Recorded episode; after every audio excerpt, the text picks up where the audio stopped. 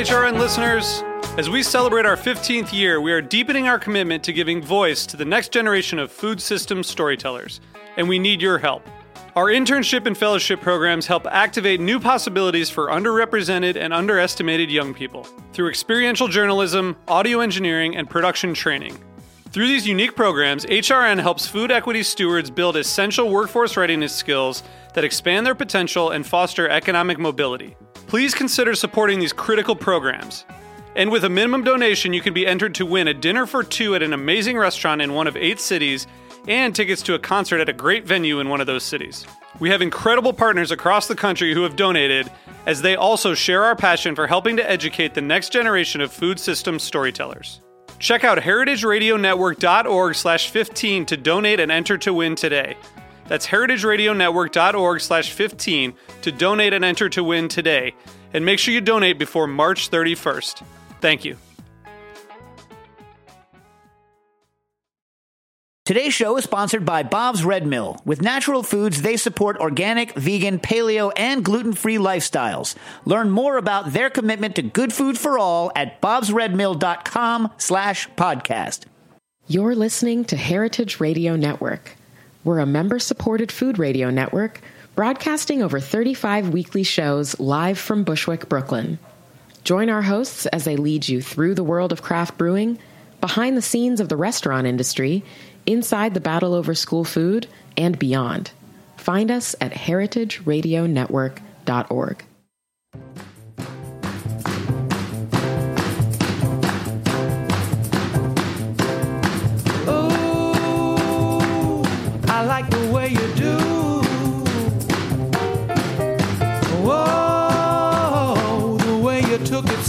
slow. Hey, hey, you're listening to Eat Your Words on Heritage Radio Network. I'm your host, Cathy Erway. And yesterday I made a delicious lentil and uh, tomato soup, saru, or uh, rasam. And uh, it was by, it was a recipe by my guest. It's Chitra Agrawal. Hi. Hi. Thanks so much for joining. Um, we're here to talk about her latest book, Vibrant India Fresh Vegetarian Recipes from Bangalore to Brooklyn. Actually, your first book, so congrats. Thank you. And um, you were on the show like several years ago, uh, and I can't remember why. We were just talking about your blog. You, so you've been writing the blog, The ABCDs of Cooking, for several years. And then you launched Brooklyn Delhi, a line of uh, condiments that um, so you've really expanded and now you have a book so right. a lot has changed congrats Thank you. Um, no i remember why we were talking about uh, whatever we were talking about several years ago i think we had a dinner um, At Jimmy's. yeah number 43 and uh, I, I, okay, so first of all, flipping through this book, there are so many fun memories of things that you've made, like for picnics or potlucks or for cook-offs. When I first met you, you made a saru. Uh, what's it called? Gazpacho. Gazpacho. Yeah. For a cook-off, and you won it. Yep. And then I published the recipe for it on my blog. And I still uh, have that that pot set that I won. Oh yeah, she won a cook cookware set. Um, that was that was like in 2008 or nine or something, and Yeah. It was a while ago. uh, but anyway, so and uh, you know, full circle, I made this recipe the original way, not the gazpacho way, uh, yesterday from your new book. So congrats! This is so exciting. Thank you. Vibrant India. So okay, Chitra, you go to length to sort of explain in the beginning. Um, you know, you're not going to see chicken tikka masala in this book. Yes. yes. Yes, No so- chicken tikka masala. Because, you know, when we tend to think of Indian food here, we think of uh, samosas and hearty curries with uh, maybe some paneer in them, um, which is northern Indian food. Yep. But your food um, focuses on South Indian. That's right. Um, so your mother's from Bangalore? Yeah, so my mom is from Bangalore in South India, but actually my dad is from North India. So But they met in Bangalore. Yeah, they met Okay, in so Bangalore. they had a- both went to school there, and um, and so. Uh, but this food is very much Bangalore style cooking, Right, South right. Indian cooking. Okay, so um, what are the distinctions aside from like I don't know those like kind of things that you think of when you think of Indian food, like the common dishes, the curries and the chicken tikka Yeah, masalas yeah. and stuff. I mean, are there because South India, India is a huge country, and uh, South and North are just really broad distinctions in their own, right? Totally. Yeah. I mean, if you go to the west and the east, you will find all different types of um, different specialties or uh, different ways of cooking. And um, but I feel that even within north and south, so there's a big difference between north and south. So it's like Yeah, the so naan, curry, roti, all of that that you find in many of the restaurant, the Indian restaurants, is a lot of times North Indian cooking. Um, so And that's because more, uh, most of the immigrants who first came to America were from North India. That's right. that's why we think of that. That was the first wave of immigration from India was more North Indian, um, and so uh, that's that's the reasoning behind it. Now there's more South Indian, more people from everywhere, Everywhere. in India, um, but you will find you know some South Indian restaurants here and there, Mm-hmm. um, but of course it's just not as prevalent as the North Indian cuisine. Um, and I mean, there's so much variation. It's just like even in writing this book. there's book, so many states within South Yeah, India. totally. Uh, there's like, and uh, you know, you sometimes see that in restaurants, like or recipes. There's like the Goan stew or something like that, or the Keralan something Yes. Curry. Um, So these are different states within South India itself. Exactly. And I, I tr- in the book, it's um, because a lot of South Indian restaurants in the U.S. you'll find um, South Indian dishes in in a Tamil language, which is a different state than where my mom is from. Uh, so her her language is Kannada. So I listed uh, the recipes in her language, but sometimes if there was more popular dishes, um, then I would also put the Tamil um, word in there just in case. Right, right. So, Yeah. would you say to be more specific, your book is mostly Bangalore style, or um, Yeah. Karna- what is it called? Karnataka. Karnataka, Yeah. which is the state that Bangalore is in. Yeah. Or did you try to like get a swath of all of South Indian? Well, I have one Kerala recipe in there, which Mm-hmm. is um, for avial, which actually came from my mother's childhood friend who married a man from Kerala. So, he became adopted in your family anyway. Yeah, Yeah. But that dish is made in Karnataka as well. But um, Oh. for the uh, for the book, I wanted to get her um, her husband's family's recipe because I thought that would be fun to share. So Awesome. Yeah. You know, the, it's really cool that you're you're doing such a extensive job of of sharing this cuisine from. Would you? Call, I mean, is it Bangalorean? Is that like something I would? I guess. could I, mean, or Karnataka. You can say. I mean, it's it's funny because now there's so many different kinds of people from India living in Bangalore just because of the tech industry. It's a huge city. Yeah. So, um, so it's it's hard to say, but my my family has been in that area for centuries and generations. So I, I I kind of refer to it as Bangalorean or Brahmin style cooking to Uh-huh, be even uh-huh. more specific. Cool. So okay, so we can go from South Indian then to. Um, but I really love that you know you go through lengths to describe some of the reasons for the ingredients used or not used in this book. Um, one chiefly meat. Yes. so these are all vegetarian recipes, but you you say that um, you know your family comes from this Brahmin uh, line, and Mm-hmm. then they have certain rituals and things that they do or don't eat. Yes, which is definitely. really cool to learn because, like, you know, it gives you context to what I'm cooking and. yeah, um, there's a cultural history behind it all, and I mean, with my parents, they come from different castes, right? So, um, my father's style of cooking has uh, may have ingredients like onions or or garlic in it, Mm-hmm. um, but my mom's family, um, those were two ingredients that traditionally are are not cooked in Brahmin homes, Right. um, I mean, as time has gone on, of course, onions have been introduced into a lot of the cuisine, and I include onions in the book. Um, but my mom does not cook with garlic even Right. today. Um, I think I have like one or two recipes that have garlic in the book, which I think is kind of um, different from a lot of other Indian cookbooks that um, rely heavily on kind of like that garlic, ginger, uh, chili, onion. and onion. Yeah, I was really, I was, I was actually wondering that when I was cooking this uh, lentil and tomato soup yesterday. but actually, onions and garlic are also something that they don't eat in really strict Buddhist uh, vegetarian diets too. Exactly. So, uh, along with heat, you know, s- spicy food and meat, of course. So there's there's reasons for this, and it it goes.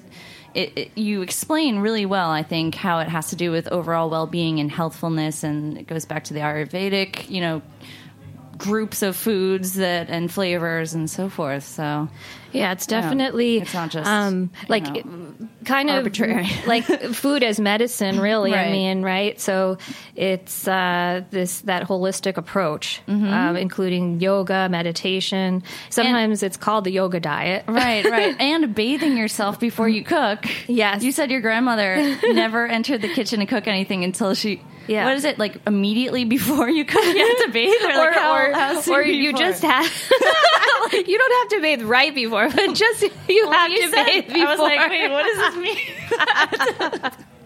yeah, just just I so you a have lot, to shower so I would before. have to shower a lot. Yeah, yeah. No making your Like coffee like um, just after you wake up. really?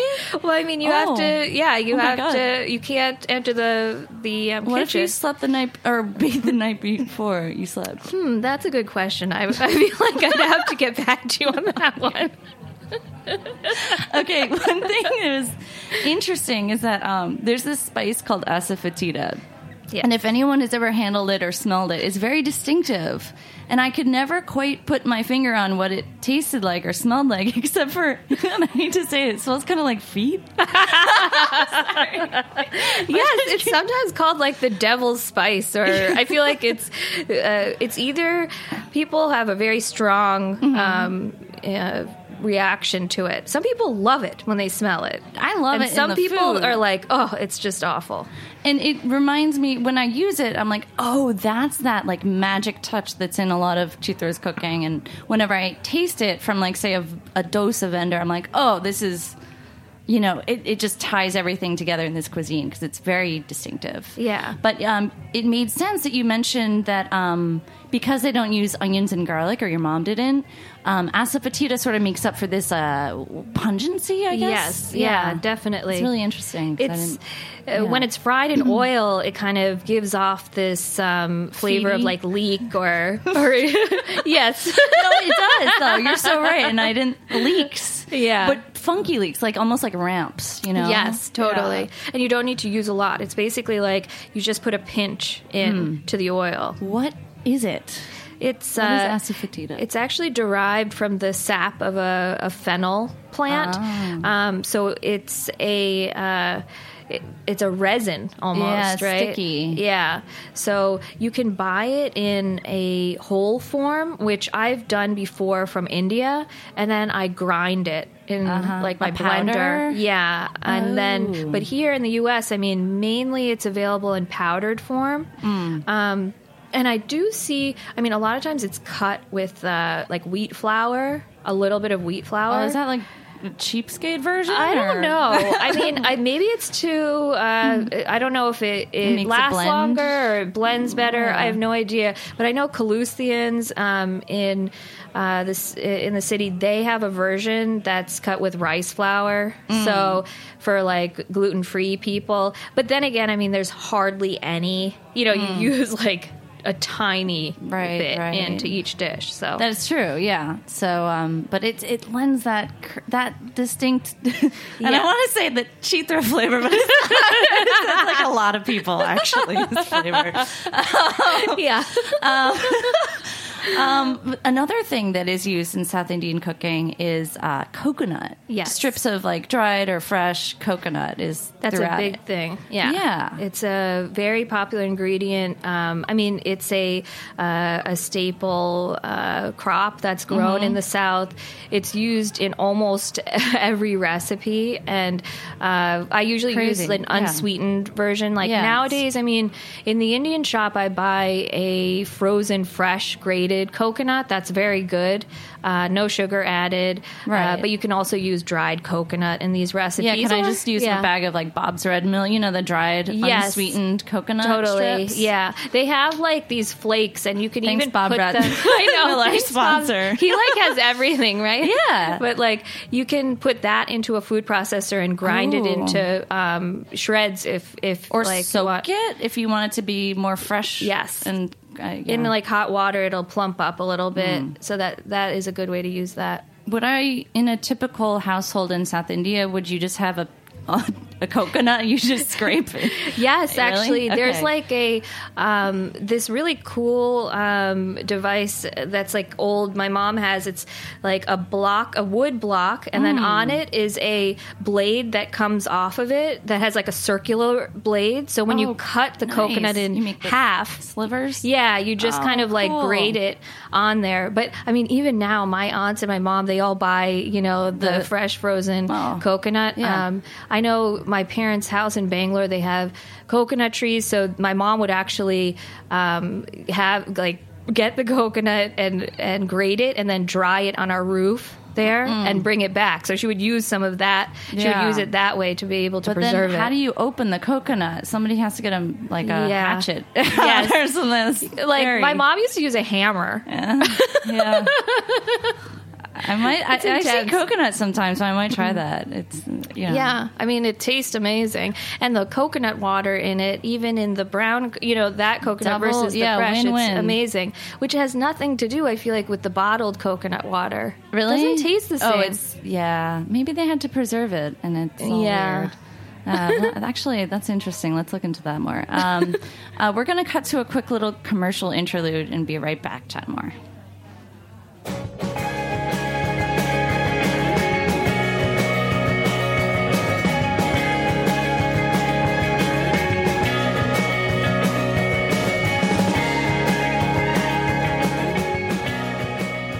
Bob's Red Mill has been milling whole grains since 1978. When you mill whole grains, you get all three parts the bran, the germ, and the endosperm. The bran, or the roughage, makes up about 14% of the whole grain. It's the outer skin of the edible kernel. It contains large amounts of B vitamins, some protein, trace minerals, phytochemicals, but most importantly, dietary fiber. The germ is only about 2.5% of the kernel. It's actually the sprouting section of the seed, what's going to grow into a plant. It's usually separated during milling process because it contains most of the fat and therefore has a shorter shelf life. The endosperm is the main energy storage unit of the seed. That's where the growing plant gets its energy before it can start photosynthesizing and making its own. It makes up a huge portion of the grain, about 83%, and it's the main source that's used for white flour. When you make white flour, you get rid of the germ and the bran and just have the white endosperm left. It contains almost all the carbohydrates. It also contains protein and iron and some of the other B vitamins as well. It's kind of what you classically think of when you're thinking of flour. So all that's there when you're milling with whole grains, but when you mill with whole grains, you also get the bran, which is the kind of roughage and gives that that's what gives that, that kind of color to it. Also gives you extra fiber that uh, helps you to be regular, and you also get the germ, which adds the fat and the flavor, which we all like from whole grains. Learn more at bobsredmill.com slash podcast.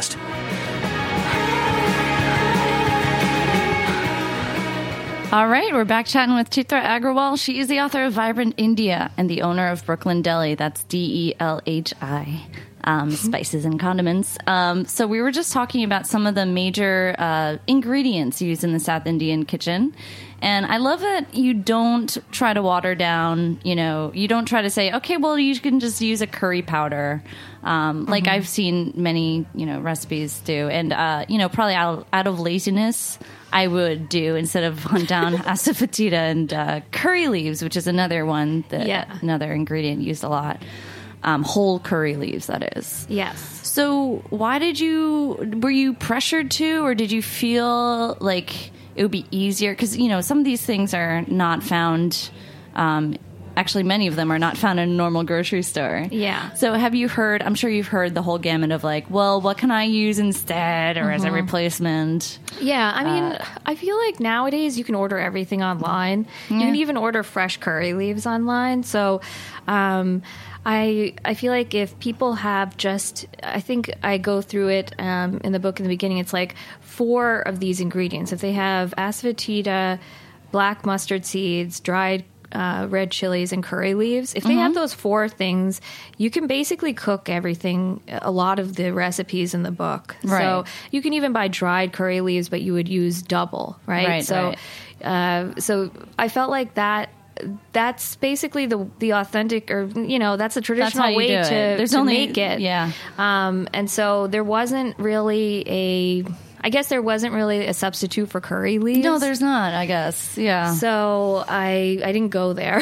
but I, I just I guess I see you know a lot of recipes for Indian you know quote unquote Indian recipes that are just to have one powder. Um, I guess a catch all for everything. So I think it's cool that you know you you've kind of uh, you know exposed more and more of these flavors and what they are and are, aren't taking any uh, excuses or substitutions. So. yeah. Hopefully not to my detriment. no, but actually, one thing you do in this book and in your business and in your cooking else, elsewhere, and you know potlucks to uh, pop ups, is you use seasonal vegetables from here that would never be found in India. Yeah. So one example is the rhubarb in one of your achars. Yep. Uh, what are your what does your family make of this back in India? Uh, Do they think I feel like, um, well, a lot of them, I mean, my relatives are supportive and a lot of them are very excited about this book. And I think that using seasonal vegetables, though, it's something that happens. Uh, it's just this, the vegetables that I have here, but Yeah. it happens all over. I mean, my parents, when they moved here to uh, the U.S., they were using probably different vegetables in these same recipes than what they grew up having in India too. So I think that it's just kind of a natural progression, and it's also a um, it's it's not so far from the uh, the, Yeah, the way that this this food is cooked anyway. Um, it's just that I have these other different vegetables maybe that. but then again, you do have like a lot of recipes here that have um, unique ingredients, like the bitter gourd, Yeah. um, which Yeah. isn't exactly your daily, you know, household staple supermarket produce aisle Exactly. uh, thing here in the states. So. Yeah. so there's a blend, Yes, but definitely. um, uh, you know, and and you use you combine like flavors and vegetables in a really interesting way. Like so for the saru gazpacho and uh, Yeah. or apl- applications, I guess you could say. So it'd be like Um, influences too, just from like living in New York. I mean, because we have so much, uh, so many different uh, cuisines here. So I did pull from some of those as well. Yeah. yeah. Like I was remembering the um the vangibath cauliflower. yeah. How- am I saying that right? First of all, Yeah, Vangi- yeah. Vangibath. Okay. And um, it's this. It's an eggplant dish, right? Yes. Vangibath. Yeah. But you use the the powder from it, um, their spice blend, to to roast some cauliflower in, which looks beautiful in this book. but I, I just have vivid memories of us cooking large quantities of this for, and like we couldn't get the oven hot enough or something, and then they were like kind of like sad and soggy instead of crispy. We also use butternut. I think we use butternut Oh, squash right. and Yeah. and cauliflower in in that. Yeah. So you could also do that when you come across this vangibath cauliflower dish, and it's I'm sure it'll be much better than when we first.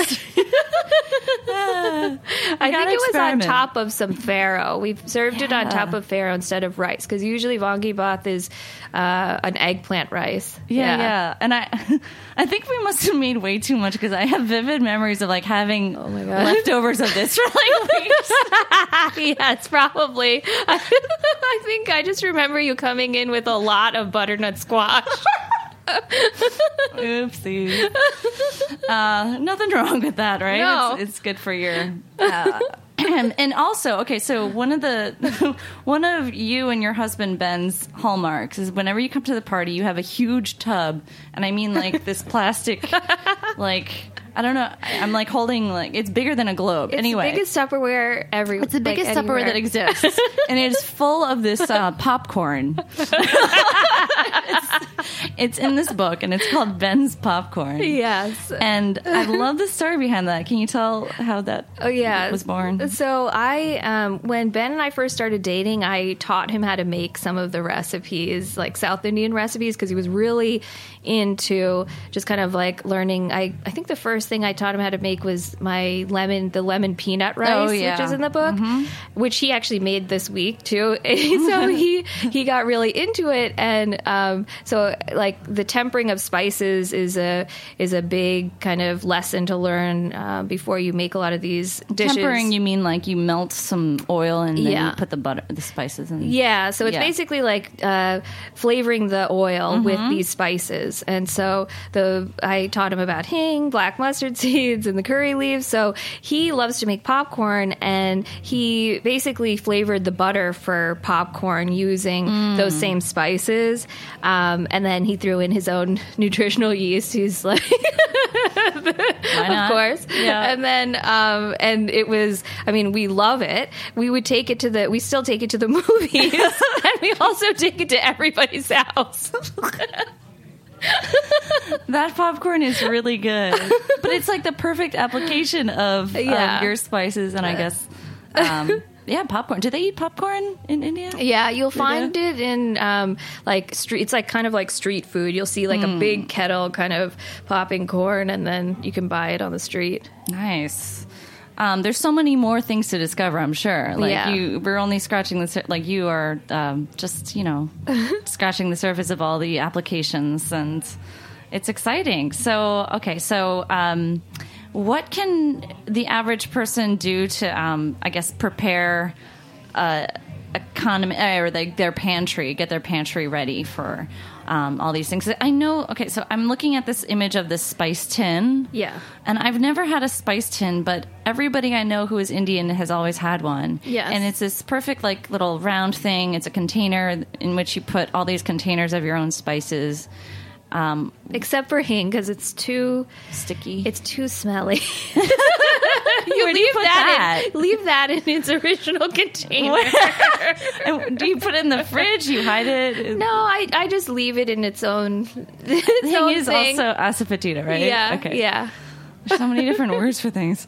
Um, I, I mean, like, because I'm, I, you know, I've eaten a lot of your food. I've, I think I've eaten a lot of Indian food, but even like me, I, like, I'm just kind of like overwhelmed. I'm like, what should I do with all these spices? How should I Yeah. best? Should I? What's the point of this spice tin thing? So I think it actually plays a, a large part in the when you're tempering spices in Mm-hmm. oil, um, because uh, you're basically putting in a number of spices in quick succession into the oil, um, and so the Uh-huh. It's like a spice comes palette in handy. you take, like a painter's palette. Exactly. You go like, doo, doo, oh, that's a good way to look at it. Yeah. like a Bob Ross. Like,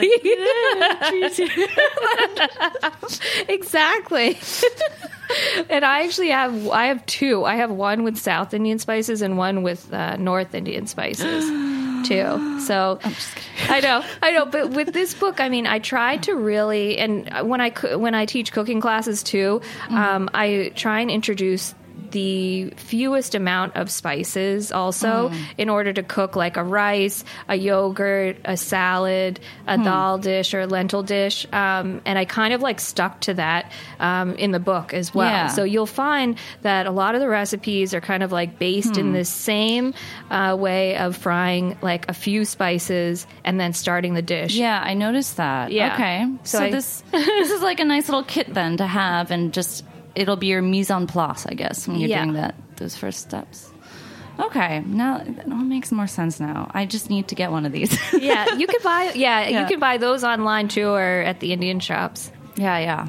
Um, and the spices themselves too. Yeah. which you can get online. You could also get Brooklyn Delhi online too at Yes. Brooklyn Delhi D E L H I dot com. Um, okay, so your book is all vegetarian. You've been a lifelong vegetarian, and I'm sure everyone is saying or asking you, you know, how, you know, I don't see tofu or like I don't know, what's it called, like uh, uh, seitan or something. Yeah, yeah. Um, how do you get enough protein? So it's, I mean, lentils and beans and yogurt. So, the, I mean, this cuisine is centuries old, right? So, people in my family have been vegetarian for for that long, and I feel like the cuisine has been honed for nutrition and Uh-huh. for taste as well. Um, and so, it's balanced in that in that sense. Um, and I mean. I guess that's that. I oh, I've been getting that question, yeah, since I was like a little kid, even. Of course, yeah, no, but I, I love that you know you you really back it up. Um, and um, do you think that there's a, a growing interest? Well, of course, there's a growing interest in eating more uh, or less meat, I guess, and legumes. But is there a growing interest now in South Indian vegetarian cooking that you've seen? I mean, I think that, uh, for instance, there's been a boom in in people that are practicing yoga, and uh, the there's also been, I think, as a result, there's also been an interest in people kind of wanting to understand the cuisine behind the culture as well. rather than just tasting it from a dosa card. yeah, really, too. yeah, totally. so I think it goes hand in hand, but also there is a growing population of people I think that are trying to follow a vegan, vegetarian, like gluten free diet, and, And- I feel like it lends itself to that. Yeah, and it's been around for much longer than uh, some of these newfangled trends too. Like I don't know. Yeah. Uh, I don't know. Paleo. It's definitely meat. not paleo. Definitely not-? I don't think paleo is vegan though. no, no. I'm not even sure what's what. oh. Well, okay, so Chitra, this book is beautiful and it's coming out on Tuesday. Yep. And what are you going to do to celebrate? On Wednesday, I'm having a party at Green Grape Annex in Fort Greene, seven to nine, and there should be there's going to be actually that popcorn is going to be there. Nice. We're going to have um, appetizers, and I'll be there signing books, and you can buy a book there and Get we'll a signed book? Yeah, Awesome. And um, so, so Green Grape Annex in Brooklyn. Anywhere Yes. else? um, I think that I'm just country that's for- just for now. for Yeah. now, Yeah. just because I have this baby coming. Chitra has another arrival, and uh, any in a month or so. Yeah. So. Two babies at once, book baby and real baby. Yep. What an exciting time. um, well, thank you so much for joining us again here on Heritage Radio Network. And uh, I couldn't be more excited for this book. I hope everyone checks out Vibrant India now from 10 Speed. Um, thanks, Chitra. Thank you for having me. All right. Thanks, everyone at Heritage. We'll see you next week on Eat Your Words.